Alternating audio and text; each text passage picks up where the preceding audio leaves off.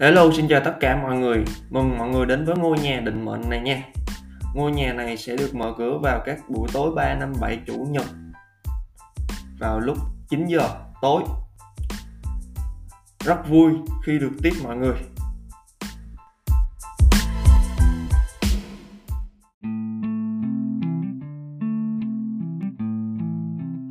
Có một tin buồn mà Khôi muốn lưu lại để cho Khôi nghe để cho phải tiết kiệm nghe để cho Phan Trọng Khôi nghe.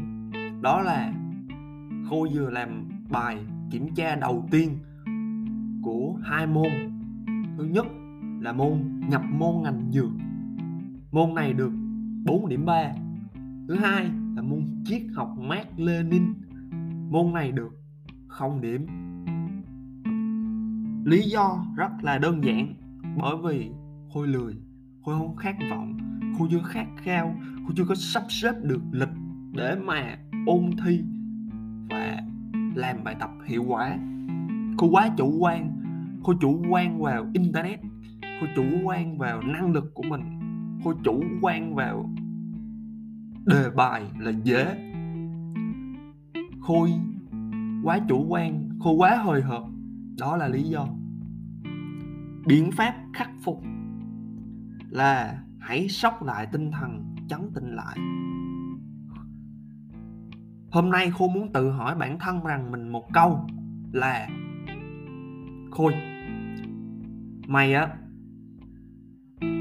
mày còn khát vọng không? Mày có muốn thoát cái ao nhỏ này để ra sông, ra biển lớn hay không? Nếu có, thì làm đi, thì học đi thì ôn tập đi, thì cố gắng đi, thì tập trung đi, thì chân thành đi, học một cách chân thành, học một cách đam mê đi. Còn nếu không ờ thì tốn tiền ba mẹ ờ thì cứ như con cóc ngồi trong giếng biết thôi ờ thì cờ lơ phất phơ ờ thì nghèo khổ ờ thì đủ thứ ờ thì lựa chọn là ở mày. Tất nhiên là không ai ép mày là phải học. Và cũng không ai ép mày là không học. Lựa chọn là ở bạn. Bạn chọn như thế nào thì kết quả ra như thế đó thôi. Tiền nào của đấy, công nào, sức nào thì kết quả sẽ ra như thế đấy. Tất cả là do bạn. Tất nhiên là học trên lớp là sẽ khó hiểu, bởi vì nó phụ thuộc vào hai yếu tố mà. Một là do thầy, hai là do mình.